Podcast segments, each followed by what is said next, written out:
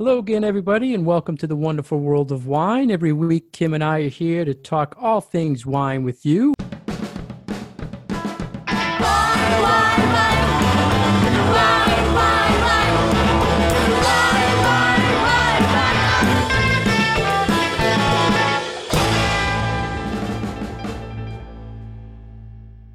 How are you today, Kim? I'm well, Mark. Thanks. How are you?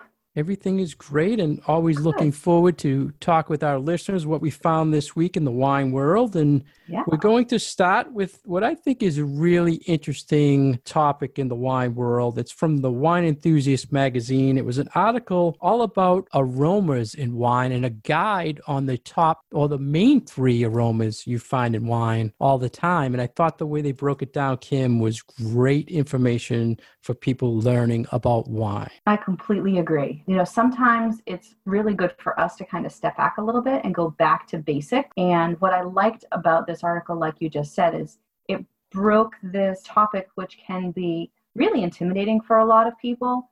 And it definitely made it more accessible and use terms that I think people understand and can really wrap their brains around. Because, you know, when we start sniffing our glasses and swirling our wine and sticking our nose in there and start talking about all the things that we're noticing, I can feel that that is can be a bit of a turnoff for people who are novices and haven't done this before and they're just like, whoa, what in the world is that crazy wine person doing?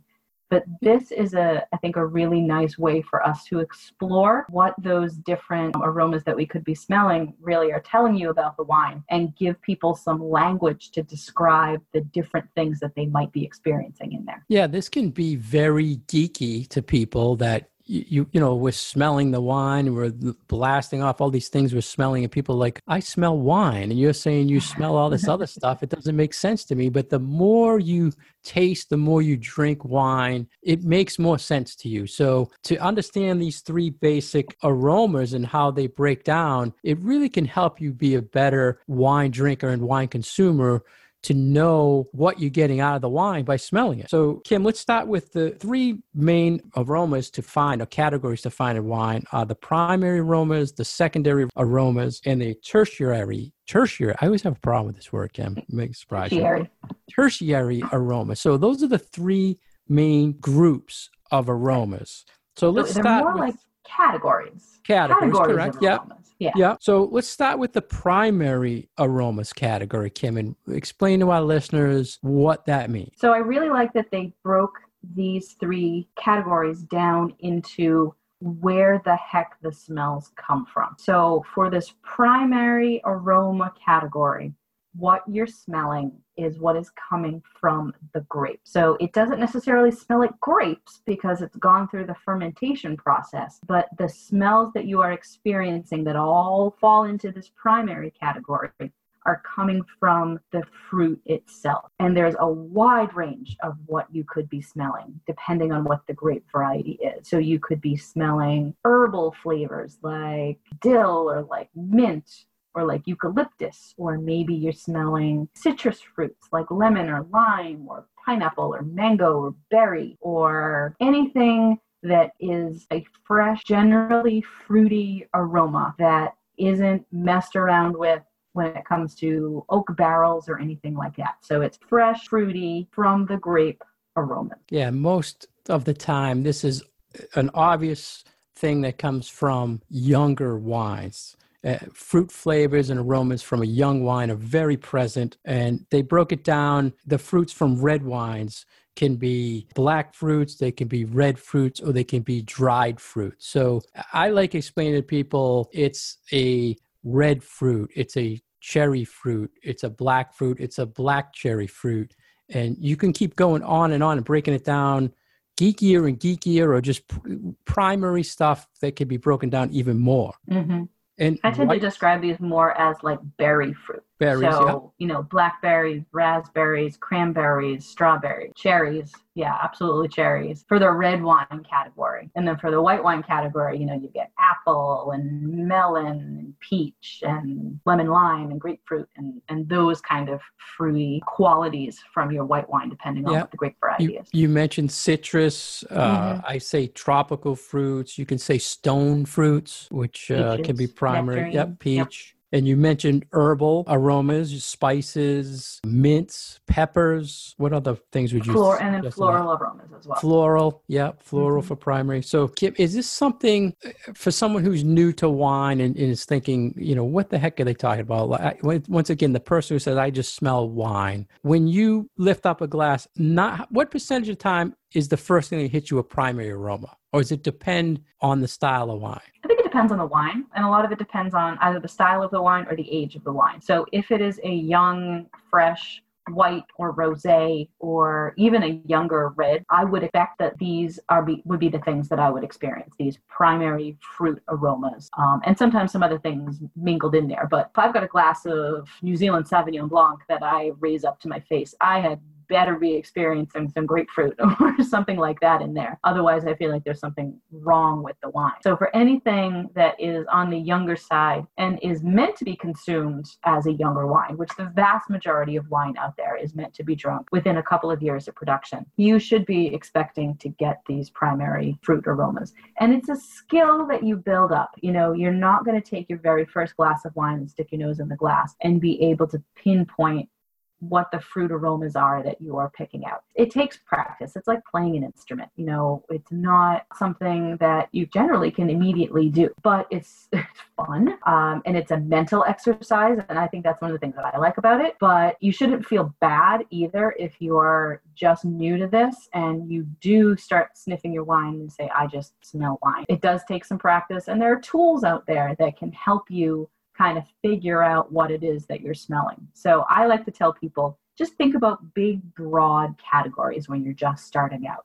Does it smell does it smell like fruit is like a really great first question because there's a lot of different fruits out there and just pinpointing yes this smells like fruit or no this smells like something else like I don't know spices or leather or earth or other things that aren't fruit um, is a really great place to start. So I would say for people who are just starting out, you know, big broad categories first, and then you can narrow it down. Like, yes, I smell fruit. What kind of fruit do I smell? Do I smell citrus fruit? Do I smell berry fruit? Do I smell apples, pear kind of fruit? Um, and then work on it like that. I'm so glad that you mentioned the vast majority of the wine that is consumed is the is young wine. It's we, we talk about this all the time. So would you assume that most people are only familiar with primary aromas in wine because it's young wine that's typically not aged or not oaked, so they're only always getting primary fruit? No, I Big wouldn't make that assumption at all. No? No,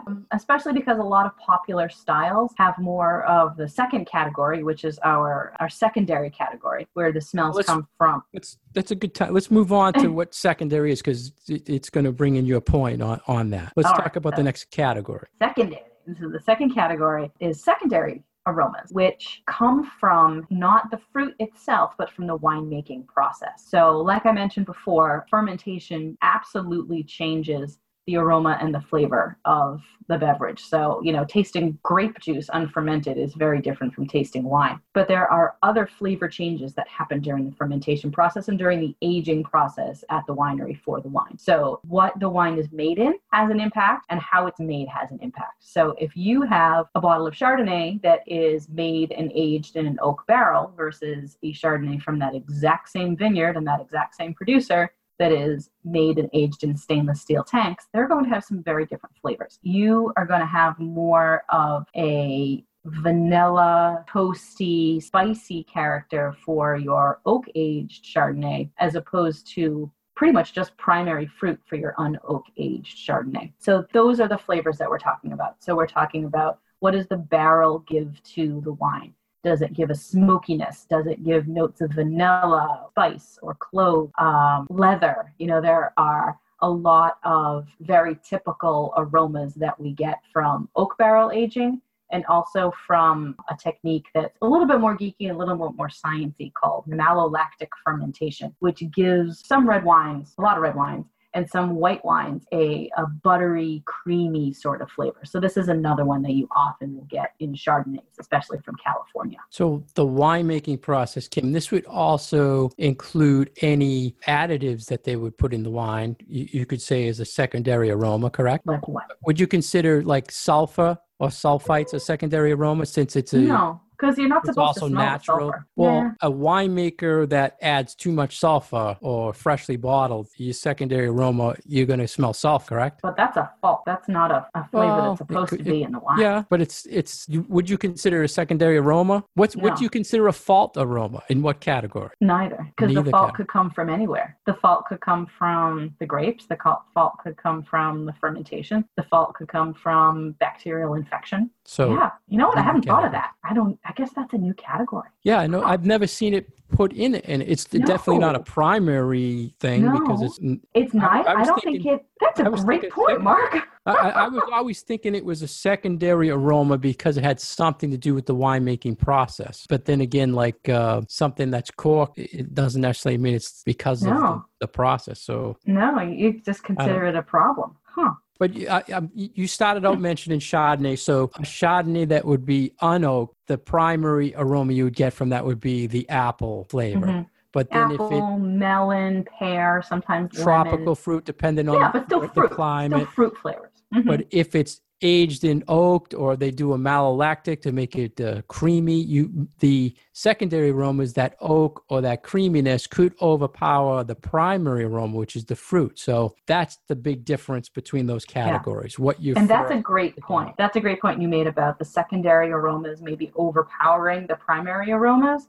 And that often is what will happen, especially when you're using oak barrels that are only being used for the first or second time, because those flavors in that oak barrel are so intense and can be so powerful that they can completely overwhelm those primary fruit characteristics. So some people really, really like that buttery, creamy, vanilla, spice, marshmallowy sort of flavor that an oak barrel will give to a white wine. Some people don't like it at all. It's completely just a matter of personal preference and personal taste. It doesn't mean that, you know, someone is right and someone is wrong for liking one or the other. It's just different. You we have different tastes from each other. But even with some red wines, if there's a lot of oak used on that red wine, you don't get the subtle plum, cherry, blackberry. You get more of the oakiness and the spiciness. So I think that's a great point that sometimes those secondary aromas can completely overpower the primaries.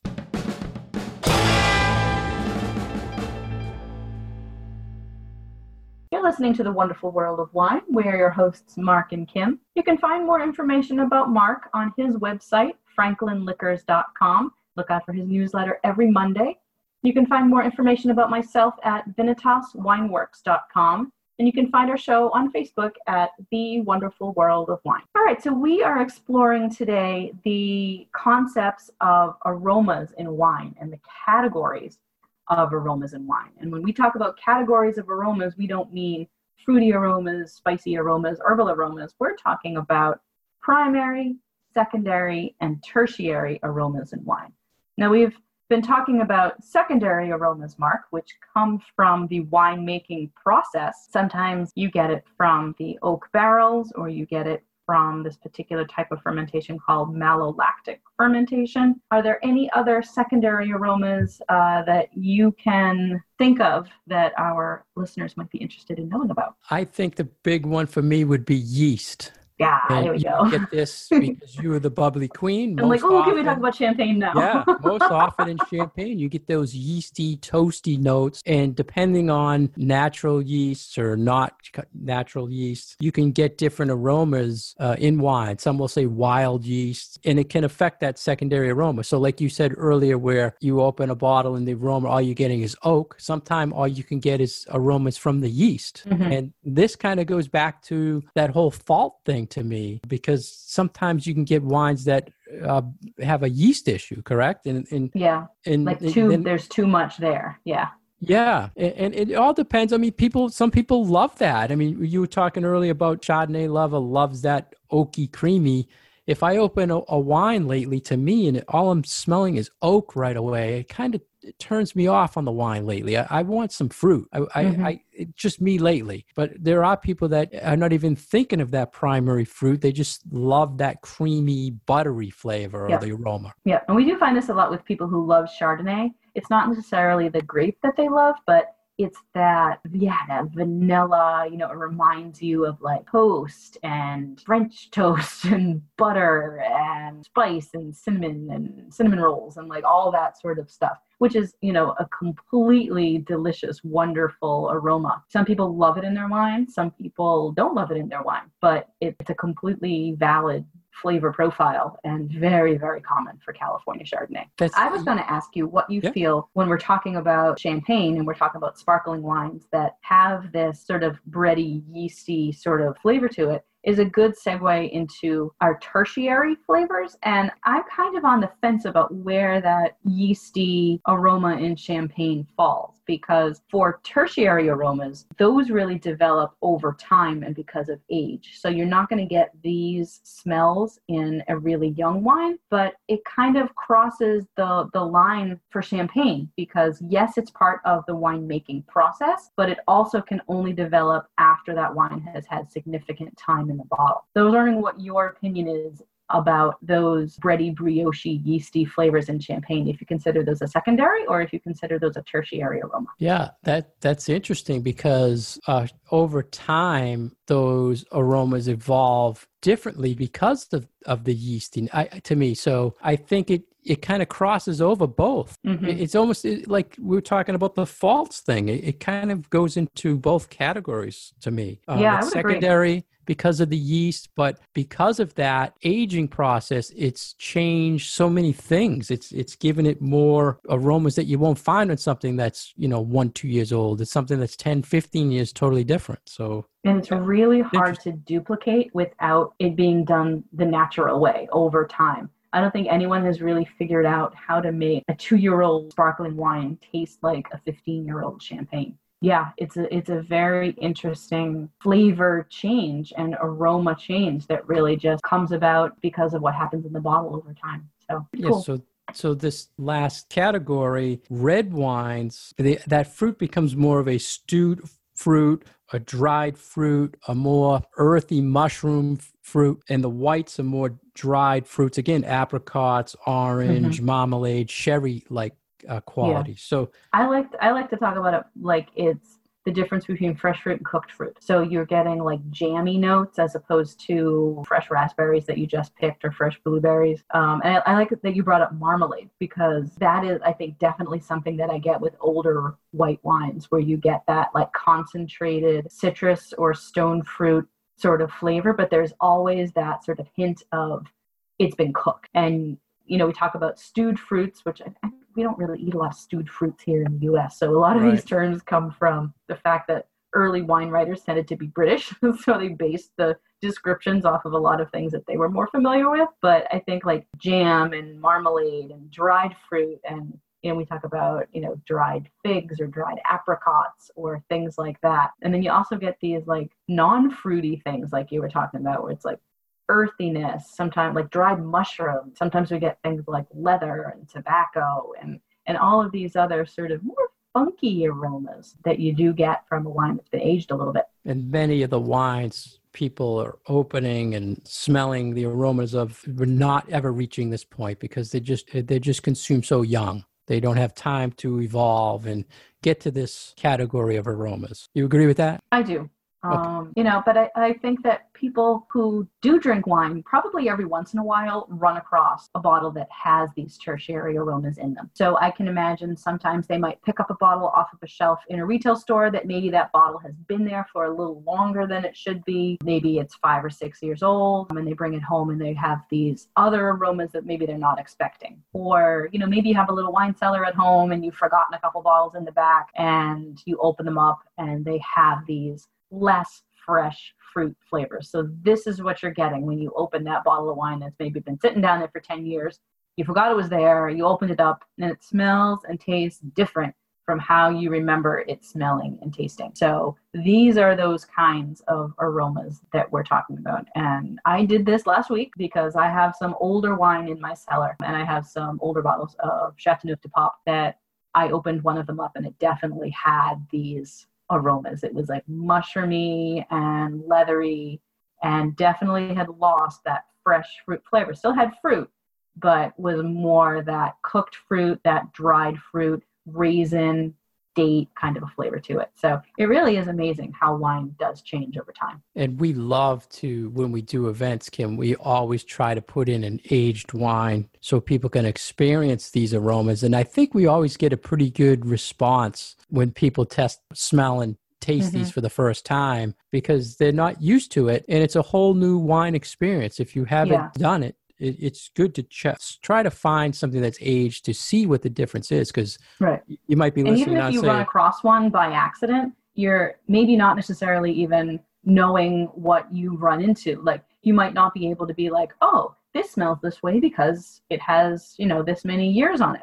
So I absolutely loved that event that we did last year or the year before, where we did a comparison between a wine that was young and then sort of a comparable wine that had some age on it because uh, just the reactions that we got from the people in the room when they tasted those two things side by side and like the differences started to really show like and people were like wow like i get it. And i love that light bulb moment from people when they can finally put their finger on what it is that we're talking about. And i just uh, that event was really really great and i can't wait to do another one like that. Yeah so that's the one of the ways we teach about these categories of the aromas in wine. What do you suggest, Kim, if people build on a little bit on how can people learn the three categories of aromas? What's the best way you feel to learn it? So I think doing that? a side by side comparison is a really great way to learn about what all of these flavors are. I would also suggest that people have what we call a wine wheel. Um, you don't necessarily have to buy anything special. You can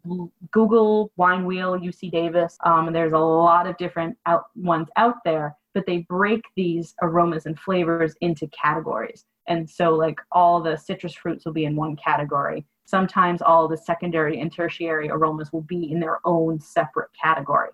So if you can get, you know, three bottles of wine and they don't have to all be the same and can taste them side by side, have, I don't know, a New Zealand Sauvignon Blanc that's like year or two old, that will be giving you your primary aroma. Get a bottle of oak aged Chardonnay from California to get those, that idea of that oak flavor and that buttery flavor.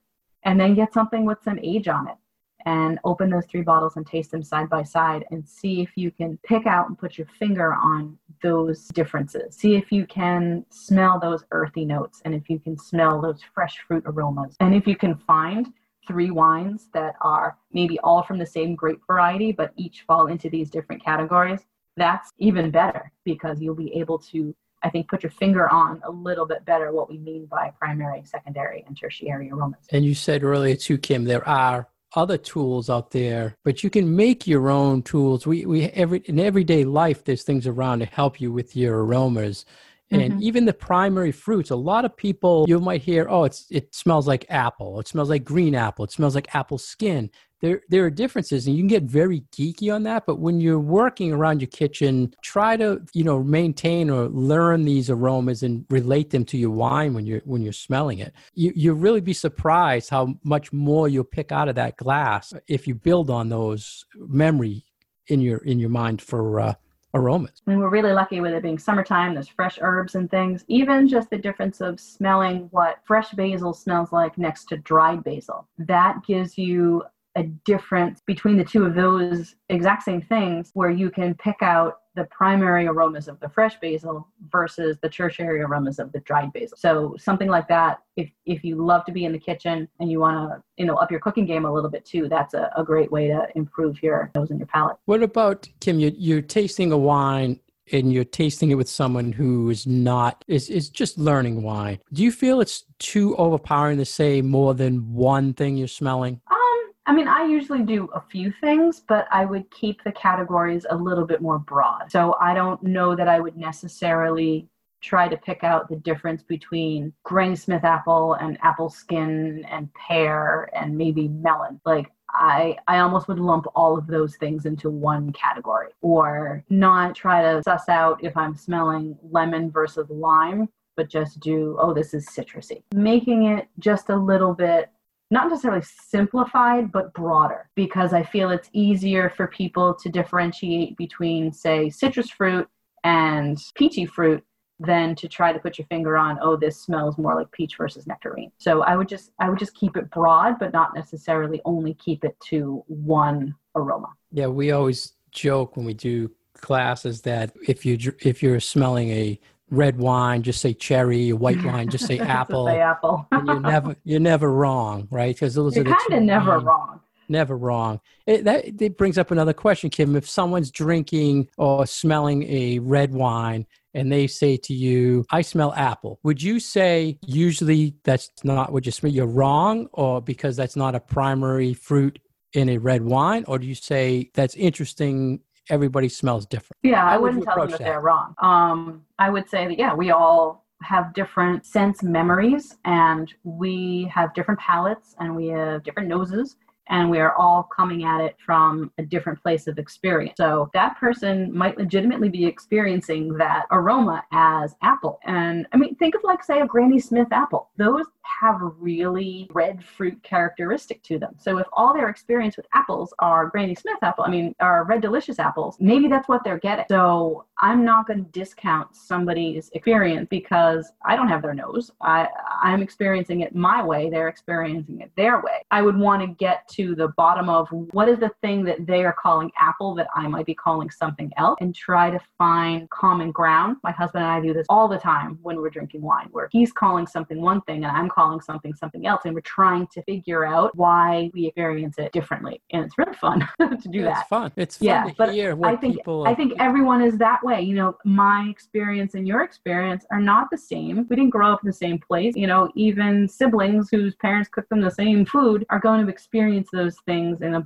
in a glass of wine differently. So I'm never going to discount what somebody else is experiencing because that is legitimate for them. And who am I to tell you that what you're smelling is wrong. But yeah, that's maybe not that, I'm not maybe that. their first apple experience was a candied apple, and yeah, it exactly. relates to a red wine. So yeah, sure. so we we kind of think the same way on that. And I no one's ever wrong. But I just find it so interesting that you know trying to figure out why you know why you why you saying yeah, that. I like what to am figure I out the why. Yeah, mm-hmm. and figure out the page. common ground. Like, well, your this thing you're smelling is reminding you of lime. This thing I'm smelling the exact same thing, and it's smelling to me like basil. You know, something completely different. What is it that makes us experience that exact same aroma so very differently. And I, I like that psychology of it too, I guess. I don't know. At least a great conversation in any case. Yeah. And then the interesting thing in wine tastings is someone will say something at first you don't smell it at all. Then you'd be like, yeah, you're yeah, right. Right. There can be do. a lot of that. Yeah. And that's so, where, Mark, I feel like you and I need to be careful sometimes when we're leading classes or leading tastings because we really can influence what people are experiencing because they, they look at us like we're the ones who know what the heck we're talking about. Um, but we don't always want to be influencing what people are are smelling and tasting in their in their glass of wine because just because we can smell it doesn't mean that you're having the same yeah. kind of time with it good point i mean everybody has to have their own individual way of learning an aroma and and there's guides out there like you said there's a wheel that tells you you know this is what is usually detected on that varietal but it doesn't mean that's what you're going to smell what right. you smell is what you smell so you give the same bottle of wine to 10 different wine experts you're going to get 10 different tasting notes yeah and it, that, that's why you have different is, reviews on everything. Yep. yep. You can and whether you're so a novice or whether you've been doing this for you know 50 years, it, it stays the same.